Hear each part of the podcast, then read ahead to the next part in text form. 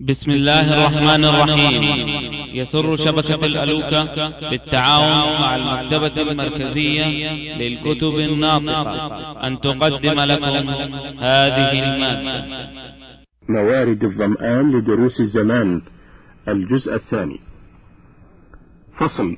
قال ابن القيم رحمه الله لا يكون العبد متحققا إياك نعبد إلا بأصلين عظيمين أحدهما الإخلاص للمعبود والثاني المتابعة للرسول صلى الله عليه وسلم. والناس منقسمون بحسب هذين الأصلين إلى أربعة أقسام. أحدها أهل الإخلاص للمعبود والمتابعة للرسول صلى الله عليه وسلم. وهم أهل إياك نعبد حقيقة. فأعمالهم كلها لله وأقوالهم لله وحبهم لله وبغضهم لله فمعاملتهم ظاهرا وباطنا لوجه الله وحده لا يريدون بذلك من الناس جزاء ولا شكورا ولا ابتغاء الجاه عندهم ولا طلب المحمدة والمنزل في قلوبهم ولا هربا من ذمهم بل قد عدوا نفوسهم من أصحاب القبور لا يملكون لهم ضرا ولا نفعا ولا يملكون موتا ولا حياة ولا نشورا. فالعمل لأجل الناس وابتغاء الجاه والمنزلة عندهم ورجائهم للضر والنفع منهم لا يكون من عارف بهم البتة.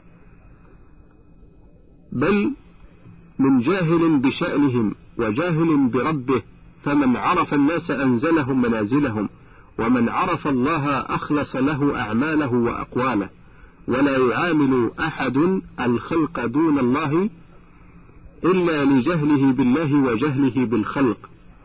وإلا فإذا عرف الله وعرف الناس آثر معاملة الله على معاملتهم. القسم الثاني من لا إخلاص له ولا متابعة فليس عمله موافقا للشرع وليس هو خالصا للمعبود كأعمال المتزينين للناس المرائين لهم بما لم يشرعه الله ورسوله. وهؤلاء شرار الخلق وأمقتهم إلى الله عز وجل ولهم أوفر نصيب من قوله تعالى لا تحسبن الذين يفرحون بما أتوا ويحبون أن يحمدوا بما لم يفعلوا فلا تحسبنهم بمفازة من العذاب ولهم عذاب أليم. يفرحون بما أتوا من البدعة والضلالة والشرك ويحبون أن يحمدوا باتباع السنة والإخلاص. وهذا القسم يكثر في من انحرف من المنتسبين إلى العلم والفقر والعبادة عن الصراط المستقيم. فإنهم يرتكبون البدع والضلالات والرياء والسمعة. ويحبون أن يحمدوا بما لم يفعلوه من الاتباع والإخلاص والعلم فهم أهل الغضب والضلال. القسم الثالث من هو مخلص في أعماله لكنها على غير متابعة الأمر. لكنها على غير متابعة الأمر كجهال العباد كجهال العباد والمنتسبين إلى طريق الفقر والزهد. وكل من عبد الله بغير أمره واعتقد عبادته هذه قربة إلى الله فهذا حاله. كما يظن أن سماع المكاء والتصدية قربة وأن الخلوة التي يترك فيها الجمعة والجماعة قربة وأن مواصلة صوم النهار بالليل قربة وأن صيام يوم فطر الناس كلهم قربة. وأمثال ذلك. القسم الرابع من أعماله القسم الرابع من أعماله على متابعة الأمر لكنها لغير الله كطاعة المرائين وكالرجل يقاتل رياء وحمية وشجاعة ويحج ليقال ويقرأ القرآن ليقال فهؤلاء أعمالهم ظاهرها أعمال صالحة مأمور بها لكنها غير صالحة فلا تقبل قال الله جل وعلا وما أمروا إلا ليعبدوا الله مخلصين له الدين فكل أحد لم يؤمر إلا بعبادة الله بما أمر. انتهى كلامه رحمه الله. اللهم ثبت محبتك في قلوبنا وقوها وألهمنا ذكرك وشكرك ويسرنا لليسرى وجنبنا العسرى واغفر لنا ولوالدينا ولجميع المسلمين برحمتك يا أرحم الراحمين وصل الله على محمد وعلى آله وصحبه أجمعين. فصل قال بعضهم أعز الأشياء في الدنيا الإخلاص. قيل لما صار أعز؟ قال لأنه ليس للنفس فيه نصيب. وقال آخر أعز شيء في الدنيا الإخلاص وكما اجتهد, في إسقاط الرياء من عن قلبي فكأنه ينبت فيه على لون آخر. فالإخلاص في غاية الصعوبة فلذلك تجد كثيرا من الناس يشرح أعماله للناس يذكر صدقاته وصيامه صيام التطوع وكم حج من سنة وكم عمرة اعتمر. وهو ما سئل وأنه يحيي الليل بالصلاة والتلاوة ويذكر الذين يساعدهم بجاه بجاهه وماله يريد بذلك المنزلة في قلوب العباد وأنه من المحسنين وهذا غلط وضرر عليك. فما, فما دمت تعمل لله فما الداعي إلى ذكره؟ لمن لا يملكون لأنفسهم ضرا ولا نفعا ولا يملكون موتا ولا حياة ولا نشورا. فالعاقل يعمل العمل خالصا لله لا لأجل الخلق ولا لأجل النفس وإلا دخل عليه مطالبة العوض أو تشوق إلى حظ من حظوظ الدنيا. والمهم أن يحرص على إخفاء أعماله لأن الجزاء عند من يعلم السر وأخفى لا إله إلا هو. إلا إن ترجحت مصلحة الإظهار على الإخفاء كأن يقتدى به في الصدقة أو الزكاة لإزالة التهمة عنه بعدم إخراجها. قال الله جل وعلا وتقدس إن تبدوا الصدقات فنعم هي وإن تخفوها وتؤتوها الفقراء فهو خير لكم. عن أنس رضي الله عنه عن رسول الله صلى الله عليه وسلم قال من فارق الدنيا على الإخلاص لله وحده لا شريك له وأقام الصلاة وآتى الزكاة فارقها والله عنه راض. رواه ابن ماجة والحاكم وقال صحيح على شرط البخاري ومسلم. وعن معاذ بن جبل رضي الله عنه أنه قال حين بعث إلى اليمن يا رسول الله أوصني. قال أخلص دينك يكفيك العمل القليل. رواه الحاكم وقال صحيح الإسناد. وعن ثوبان رضي الله عنه قال سمعت رسول الله صلى الله عليه وسلم يقول طوبى للمخلصين أولئك مصابيح الهدى تنجلي عنهم كل فتنة ظلماء.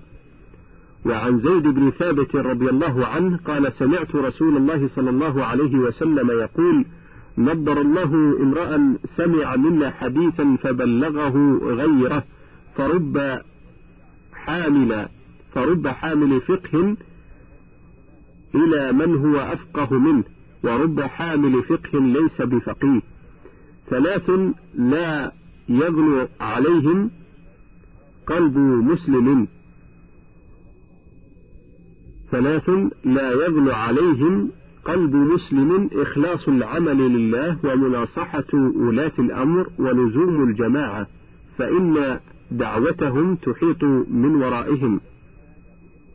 ومن كانت الدنيا نيته فرق الله عليه أمره وجعل فقره بين عينيه ولم يأته من الدنيا إلا ما كتب له.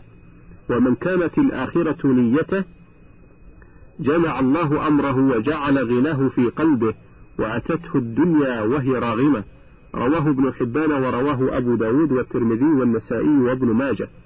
وعن الضحاك بن قيس قال قال رسول الله صلى الله عليه وسلم إن الله تبارك وتعالى يقول أنا خير شريك فمن أشرك معي فمن أشرك معي شريكا فهو لشريكي يا أيها الناس أخلصوا أعمالكم فإن الله تبارك وتعالى لا يقبل من الأعمال إلا ما خلص له.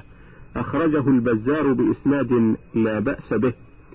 وورد عنه صلى الله عليه وسلم أنه قال إن الله عز وجل لا يقبل من العمل إلا ما كان خالصا وابتغي به وجهه. رواه أبو داود والنسائي.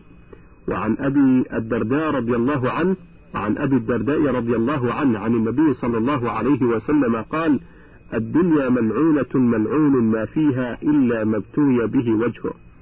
خرجه الطبراني بسند لا بأس به.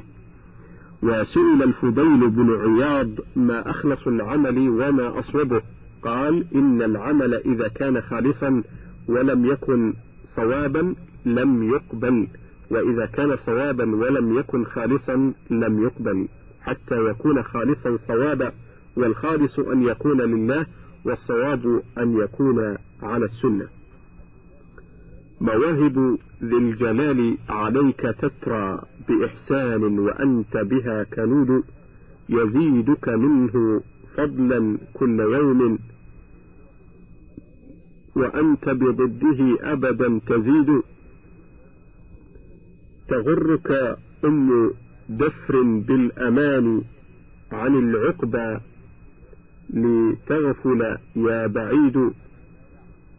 ألا فانهض إلى الوهاب واشكر له نعما واشكر له نعما غرارا لا تبيد.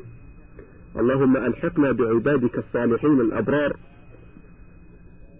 وآتنا في الدنيا حسنة وفي الآخرة حسنة.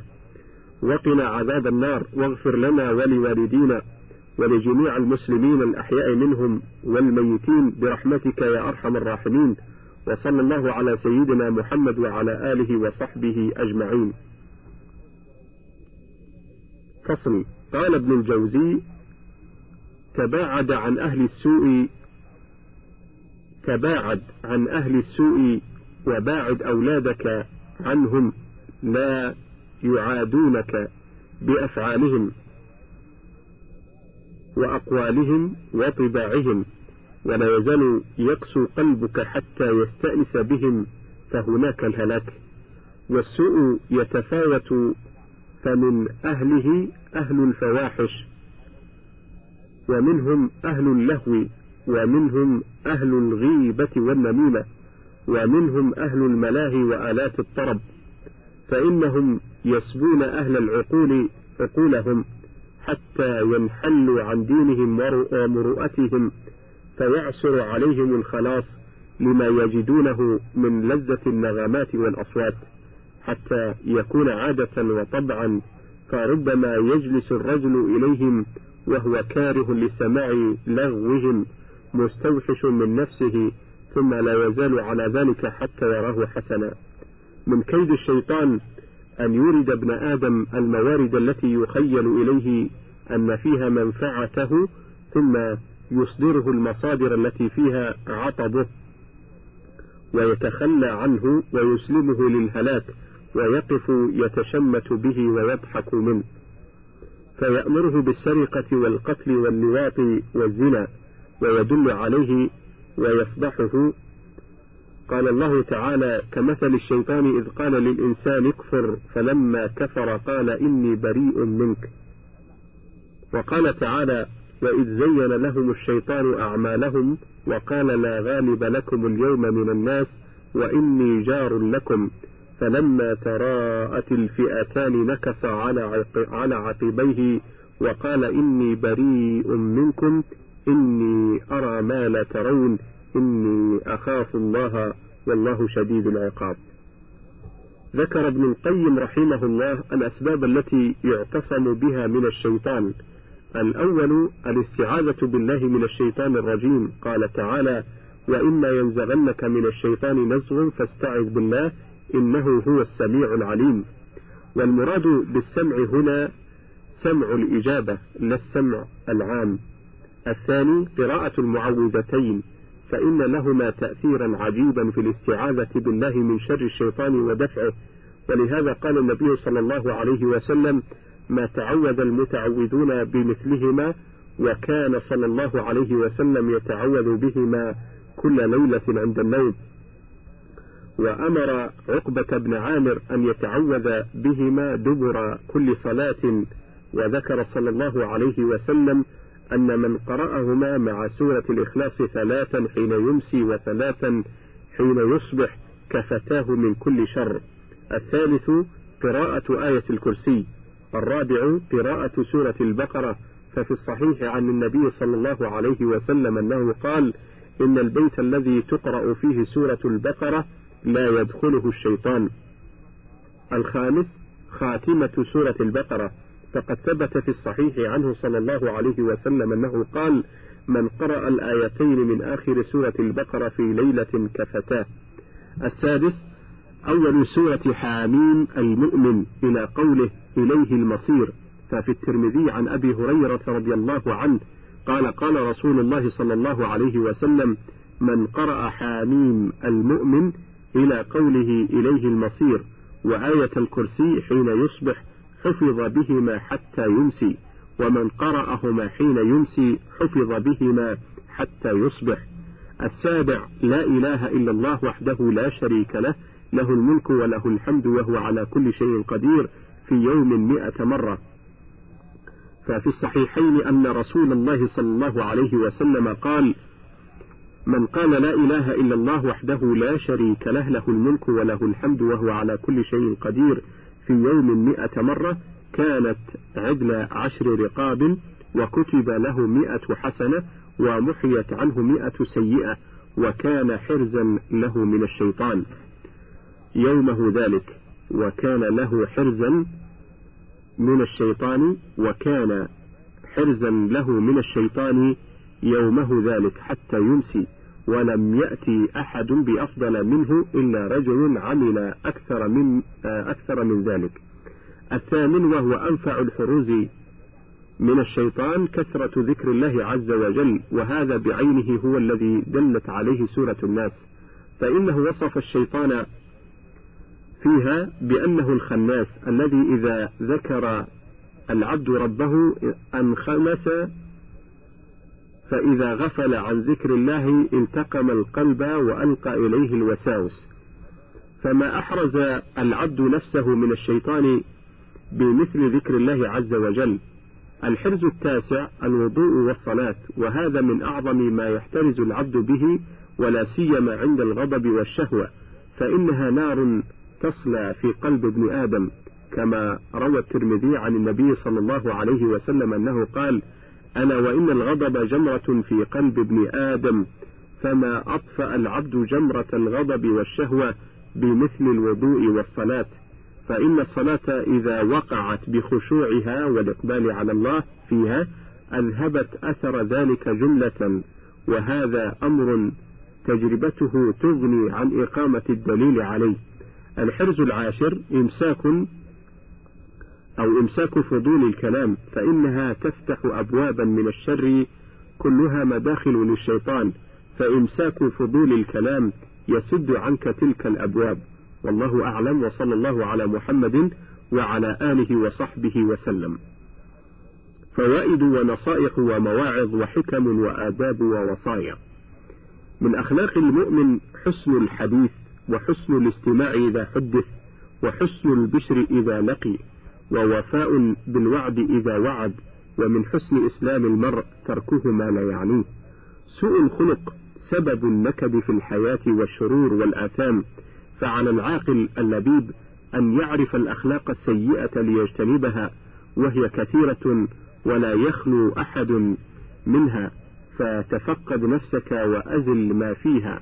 فمن ذلك المكر والخديعة والخيانة والغش والكذب والغيبة والنميمة والسعاية والظلم والرياء والعقوق والقطيعة والكبر والعجب والزهو والأنفة من المسكنة والنفاق والخيانة والغدر والحسد والغل والحقد والشماتة والبغضاء وسوء الظن والتجسس على المسلمين وإضمار السوء والتربص بالدوائر ومساعدة الهوى ومخالفة الحق والرضا بالهوى والحب والبغض بالهوى والجفاء. والقسوة وقلة الرحمة والحرص والشره والطمع والطيرة والطغيان بالمال والفرح بإقبال الدنيا واستقلال الرزق. واحتقار النعم والاحتقار بمصائب الدين واستعظام الدنيا والحزن على ما فات منها. والاستهانة بعلم الله عز وجل عند فعلك للذنب والاستهانة بسماعه ما يصدر منك من المعاصي قولا وفعلا. وقلة الحياء من اطلاع الله عليك ومن اطلاع من عن اليمين وعن الشمال قعيد. وأنت لو اطلع عليك مخلوق ضعيف وأنت تعمل معصية الله لا لانزعجت. وأنت لو اطلع عليك مخلوق ضعيف وأنت تعمل معصية الله لانزعجت فتنبه لذلك وراقب الله جل وعلا وتقدس وكن منه على حذر.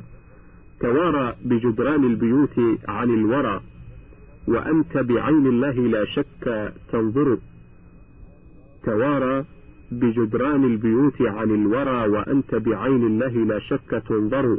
وقال ابن القيم رحمه الله وهو الحليم فلا يعاجل عبده بعقوبة ليتوب من عصيان. لكنه يلقي عليه ستره فهو فهو فهو الستير فهو الستير وصاحب الغفران وهو العفو فعفوه وسع الورى وهو العفو فعفوه وسع الورى لولاه غار الأرض بالسكان. وهو الصبور على أذى أعدائه شتموه بل, نسبوه للبهتان. قالوا له ولد وليس يعيدنا شتما وتكذيبا من الإنسان. هذا وذاك بسمعه وبعلمه لو شاء عاجلهم بكل هوان. لكن يعافيهم ويرزقهم وهو لكن يعافيهم ويرزقهم وهم يؤذونه بالشرك والكفران. قال بعض العلماء إخواني إذا تقرب الناس إلى الله عز وجل بأنواع البر الظاهرة مثل الجهاد والحج والصوم والزكاة والصدقة وتلاوة القرآن وغير ذلك فنافسوهم فيها واجعلوا أعظم الرغبة في طاعة القلوب التي لا يطلع عليها الإنس ولا الملائكة ولا الجن ولا يعلمها إلا علام الغيوب. فإن القليل من أعمال البر كثير لسلامته من الرياء وجميع المكبرات. ألا فتقربوا إلى الله بطاعة القلوب؟ فإن فيها المعرفة بعظمة الله وكبريائه وجلاله وقدرته وعظيم, قد وعظيم قدره سبحانه. وتقربوا إليه بمحابه وبغض مكارهه والرضا والغضب له وفيه. وتقربوا إليه بشدة الحب إليه. بشدة الحب له والحب فيه والبغض من أجله وتقربوا إلى الله بالمعرفة بأياديه الحسنة ونعمه الظاهرة والباطنة وأفعاله الجميلة ومننه المتواترة على تواتر الإساءة منا وهو جل وعلا وتقدس يعود بأنواع النعم علينا. ألا فتقربوا إليه بالخوف من زوال النعم وشدة الحياء من التقصير في الشكر وتقربوا بالوجل من مكر الله تعالى والإشفاق على إيمانكم وتقربوا إلى الله بشدة الخوف منه وحقيقة الرجاء فيه والسرور بذكره ومناجاته والشوق إليه والرغبة في جواره وتقربوا إلى الله بصدق اليقين والتوكل عليه والثقة به والطمأنينة إليه والأنس به والانقطاع إليه. وتقربوا إليه بالوفاء ولين الجانب والجناح والتواضع والخشوع والخضوع وتقربوا إليه بالحلم والاحتمال وكظم الغيظ وتجرع المرارة وتقربوا إليه بسلامة الصدر وإرادة الخير للأمة وكراهة الشر لهم وتقربوا إلى الله بالرأفة والرحمة والشفقة والحوطة على المسلمين.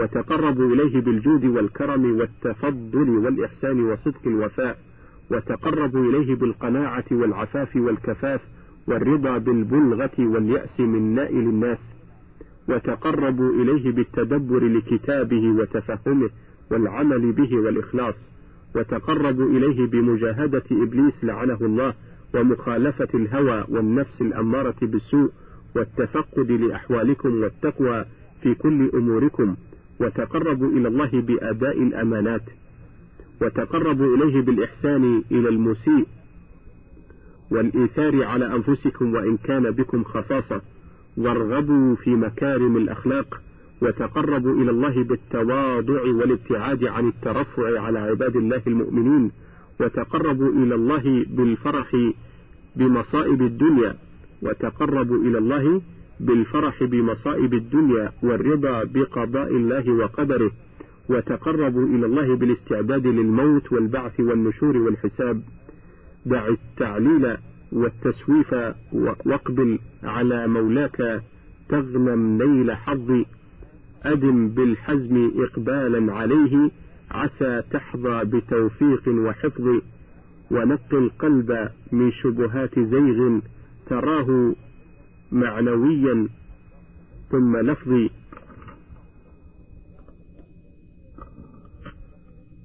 ورد حوض الشريعة مع صفاء. ورد حوض الشريعة مع صفاء مع صفاء وجانب كل ذي حسد وغيظ. ورد حوض الشريعة مع صفاء وجانب كل ذي حسد وغيظ ورق ورق النفس بالعرفان تزكو وتظفر بالمنى من كل وعظ. والله أعلم وصلى الله على محمد وآله وصحبه وسلم. فصل. من أنفع الحياء أن تستحي من الله أن تسأله ما تحب وتأتي ما يكره. قال بعضهم ربما أصلي أصلي لله ركعتين. قال بعضهم ربما أصلي لله ركعتين فأنصرف وأنا من الخجل بمنزلة من ينصرف عن السرقة حياء من الله عز وجل لأني لم أوفها حقها. قال ابن مسعود رضي الله عنه الدنيا كلها الدنيا كلها غموم فما كان منها من سرور فهو ربح. وقال الجنيد رضي الله عنه لست أستبشع ما يرد علي لأني قد أصلت أصلا وهو أن الدنيا دار هم وغم وبلاء وفتنة وإن العالم كله شر. ومن حكمه أن يتلقاني بكل ما أكره. فإن تلقاني بما أحب فهو فضل وإلا فالأصل هو الأول. وقال بعضهم يا أيها الناس أنتم تحبون الروح والروح لله وتحبون المال والمال للورثة وتطلبون اثنين ولا تجدونها ولا تجدونهما الراحة والفرح وهما في الجنة. فالواجب على العبد ألا يوطن نفسه على الراحة في الدنيا ولا يركن وألا يركن فيها إلى ما يقتضي فرحا وأنسا وأن يعمل على قول النبي صلى الله عليه وسلم فيما روي عنه فيما روى عنه أبو هريرة رضي الله عنه الدنيا سجن المؤمن. فتوطين العبد نفسه على المحن يهون عليه ما يلقاه ويجد السلوان عندما يهواه. شعرا يمثل ذو اللب في لبه شدائده قبل أن تنزل. فإن نزلت بغتة لم ترعه لما كان في نفسه مثلا. رأى الأمر يفضي إلى آخر فصبر آخره أولا. وذو الجهل يأمن أيامه وينسى مصارع من قد خلا فإن دهمته صروف الزمان ببعض مصائبه أعولا ولو قدم الحزم في نفسه لعلمه الصبر عند البلاء فعلى الإنسان العاقل أن يتلقى ما يرد عليه من المصائب والهموم والغموم والأنكاد بالصبر والرضا والاستسلام عند جريان القضاء. فعن قريب إن شاء الله تعالى ينجلي الأمر ويستوجب من الله جل وعلا جزيل الشكر جزيل الأجر والثواب. والله ولي التوفيق. وقال أحد الزهاد جوع قليل وعري قليل وذل قليل وصبر قليل وقد انقضت عنك أيام الدنيا. وقال آخر الصبر جماع كل فضيلة وملاك كل فائدة جزيلة. وملاك كل فضيل فائدة جزيلة ومكرمة ومكرمة نبيلة. قال الله جل وعلا وتقدس وتمت كلمة ربك الحسنى على بني إسرائيل بما صبروا. وتمت كلمة ربك الحسنى على بني إسرائيل بما صبروا. وقال جل وعلا وتقدس وجعلناهم أئمة يهدون بأمرنا لما صبروا. وقال جل وعلا وتقدس إنما يوفى الصابرون أجرهم بغير حساب. من أنزل حوائجه بالله تعالى والتجأ إليه وتوكل في أمره كله عليه كفاه كل مؤونة. وقرب عليه كل بعيد ويسر عليه كل عسير. ومن سكن إلى علم نفسه وعقله واعتمد على قوته وحوله وكله الله إلى نفسه وخذل وحرم التوفيق فلم تنجح مطالبه ولم تتيسر مآربه. شعرا أقر على حكم الردى المتخمط. أقر على حكم الردى المتخمط. وقر كأن لم يسرع وقر كأن لم يسرع المتخبط عليك سبيل الخير وانظر إلى الذي تأبط شرا هل نجى هل نجى المتأبط؟ وإياك والتفريط في البر والتقى فكم قرع السن الذهول فكم قرع السن الذهول المفرط وحاول من الدنيا وحاول من الدنيا الدنية مخلصا وأني وأنت الناشب المتورط. لعمر أبيك الخير ما عز قاسط لعمر أبيك الخير ما عز قاسط ولو ملك الدنيا ولا ذل مقسط. تبرأ غال عن مساعيه مسرف.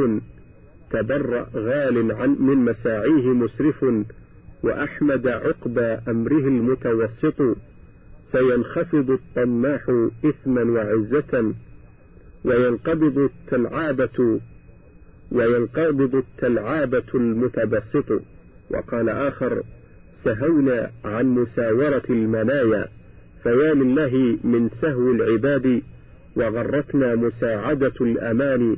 فلم نحزن على العمر المباد وكم نادت فأسمعت الليالي ولكن لا مصيخ إلى منادي مجاهرة بنكر دون عرف وتنديد يعاد بكل نادي يطول تعجبي منا حللنا يطول تعجبي منا حللنا ولم نخف السيول ببطن وادي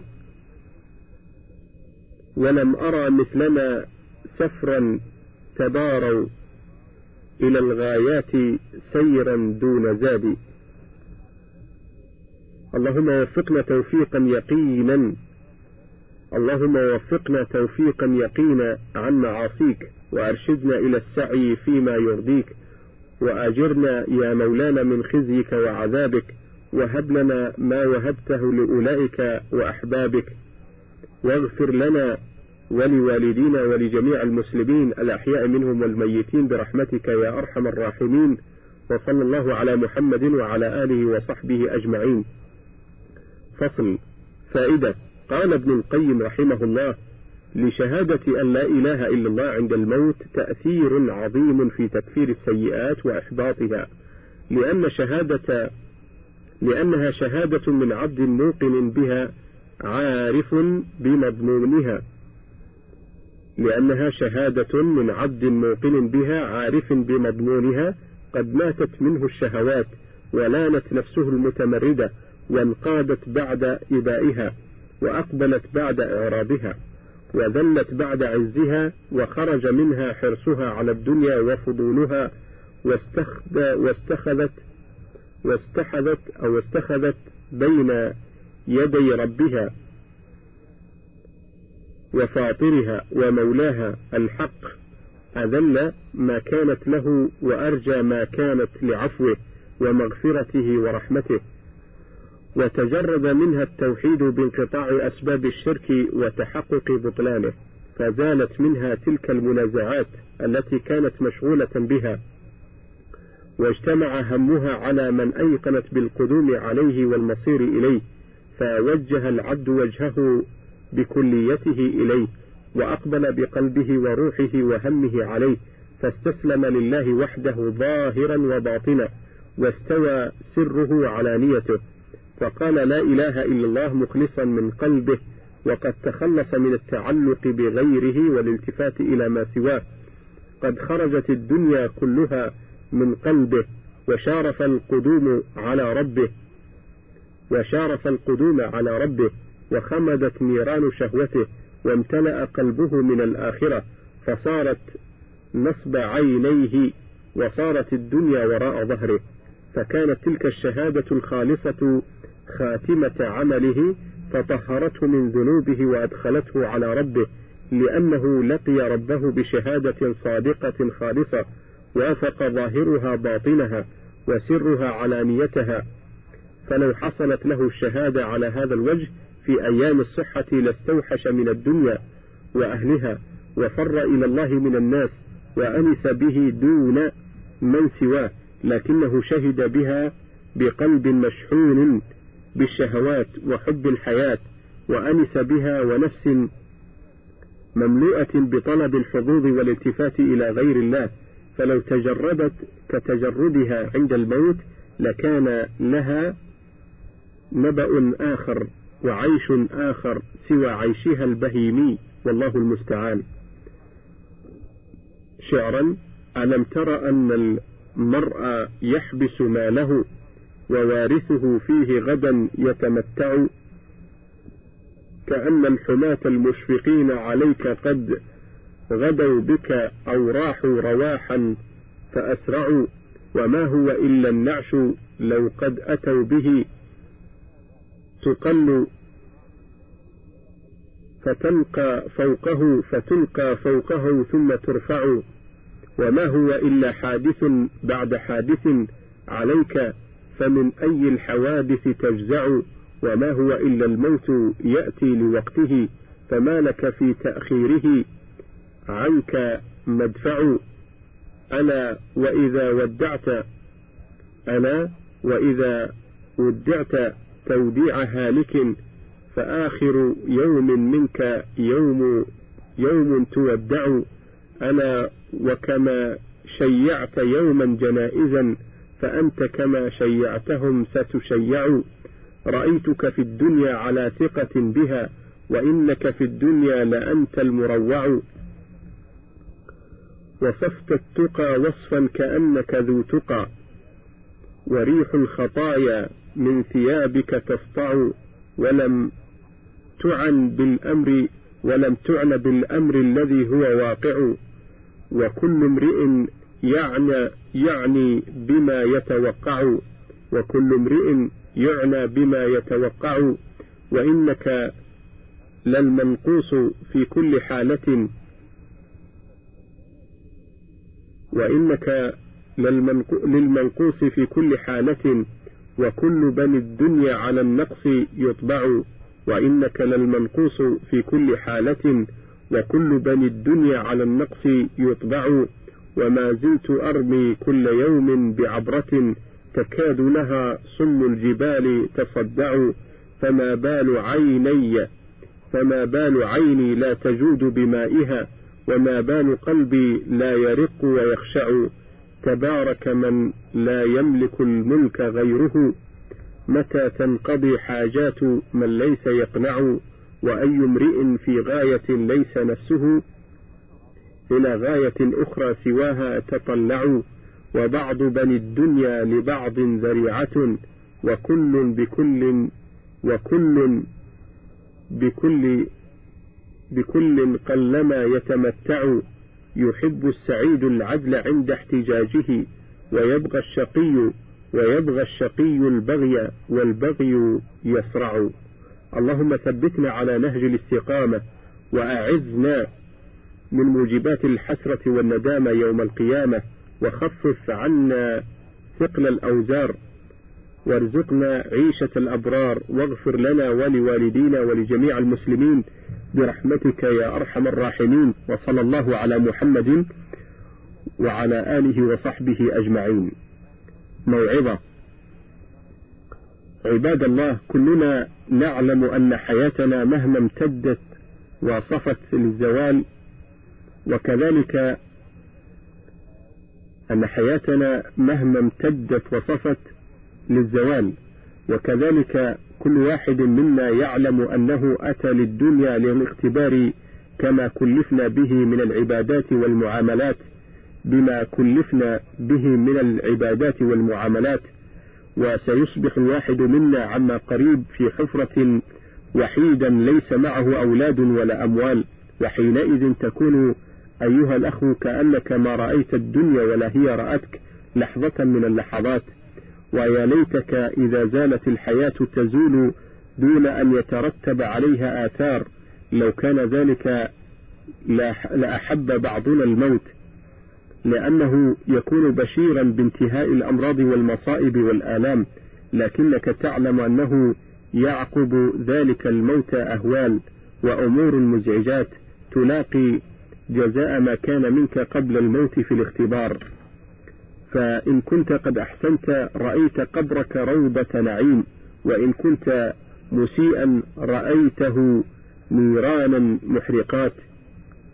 عن البراء بن عازب قال كنا في جنازة رجل من الأنصار ومعنا رسول الله صلى الله عليه وسلم فانتهينا إلى القبر ولم يلحد ووضعت الجنازة وجلس رسول الله صلى الله عليه وسلم فقال إن المؤمن إذا احتضر أتاه ملك الموت في أحسن صورة وأطيب ريح. فجلس عنده لقبض روحه وأتاه ملكان بحنوط من الجنة وكان منه على بعيد فاستخرج ملك الموت روحه من جسده رشحا.